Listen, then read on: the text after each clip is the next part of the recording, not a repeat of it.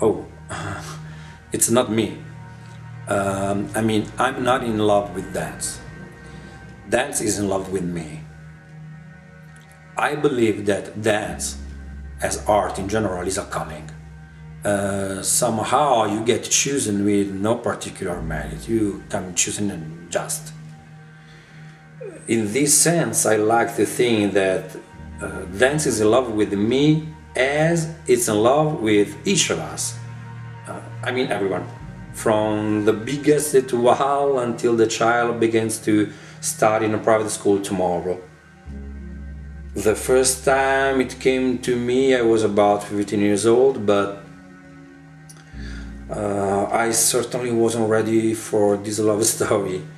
So much so that I was enough to not have dance school in my town to get away from this meeting.